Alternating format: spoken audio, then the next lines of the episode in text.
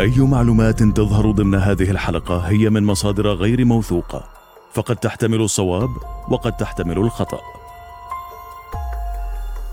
خدعة الموت هي انتشار خبر وفاة شخص معين إما عن طريق تسريب الخبر من الشخص نفسه أو نشره من قبل آخرين ويحدث هذا لمصالح مالية أو أمنية أو للهروب من الديون أو بسبب الخوف على حياة الشخص نفسه أو أفراد من عائلته.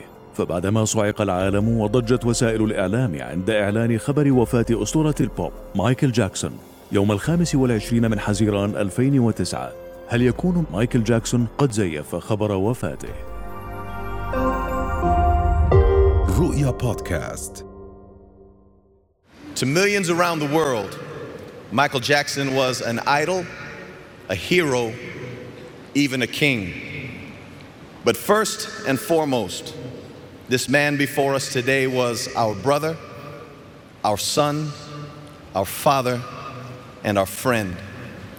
Michael Jackson was and always shall be a beloved part of the Jackson family and the family of man.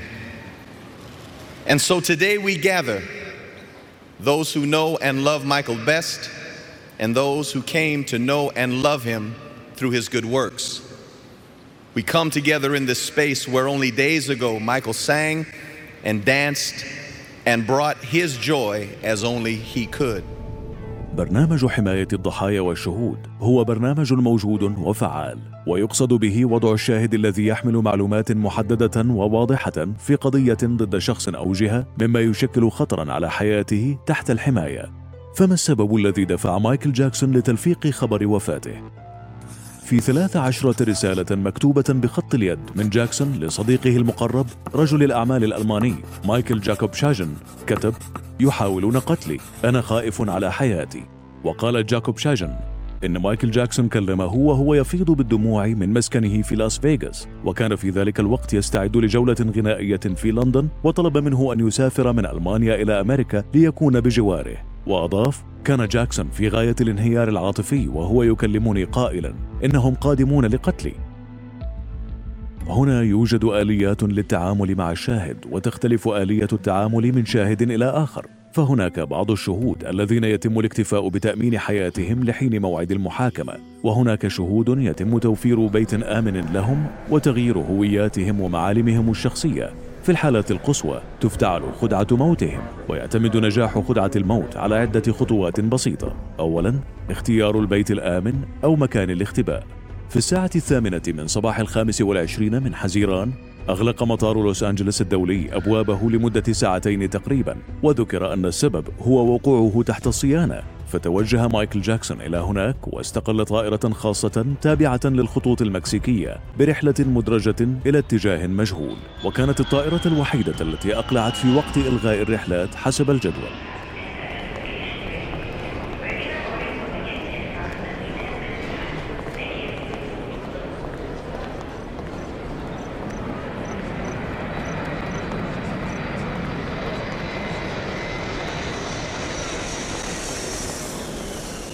موقع FlightStats المهتم بمتابعة الرحلات. قام بنشر تصريح في نفس اليوم ثم عاد ليحذفه بشكل نهائي بعد ذلك. الترجمة تم إغلاق مطار LAX لمدة ساعتين بعد وفاة السيد جاكسون لنقل شخص ما بخصوصية. كان هناك العديد من الحرس الشخصي حول هذا الشخص. قام البرج بإعطاء تعليمات بتجاهل الطائرة الخاصة الموجودة على المدرج والمتجهة لمكان سري. الآن يبقى السؤال إلى أين اتجه مايكل جاكسون في البداية؟ لقد أخبرنا هو بنفسه إلى أين اتجه فكانت أول أغنية يتم تسريبها بعد الوفاة مباشرة باسم Place Without No Name أو مكان بلا اسم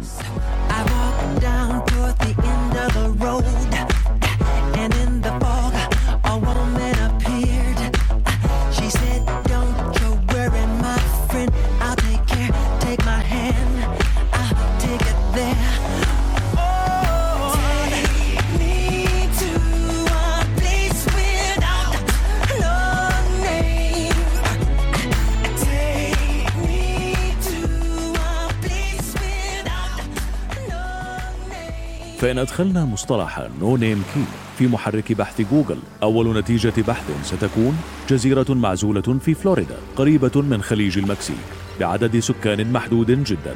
أما ثاني خطوة لإنجاح خدعة الموت فتتمثل في توفير أكبر مبلغ نقدي يمكن الحصول عليه. حسب ما أكدت شقيقة مايكل لاتويا جاكسون لصحيفة ديلي ميل فقد اختفى مبلغ مليوني دولار نقدا من منزل مايكل يوم الوفاة. بعد توفير المال واختيار مكان للاختباء كان على مايكل تمهيد الخبر وجعله قابلا للتصديق.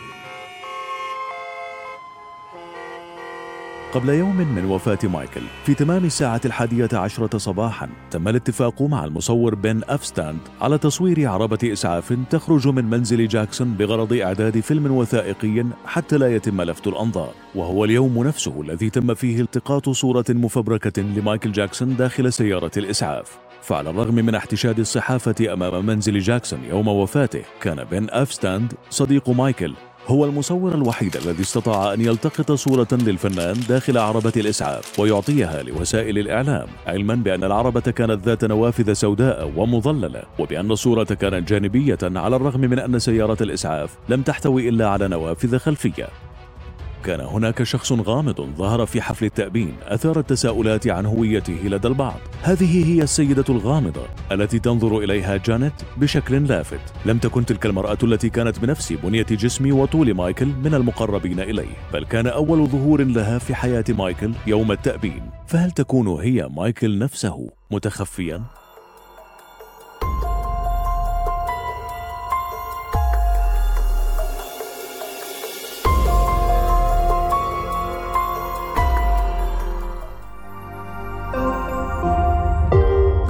رؤيا بودكاست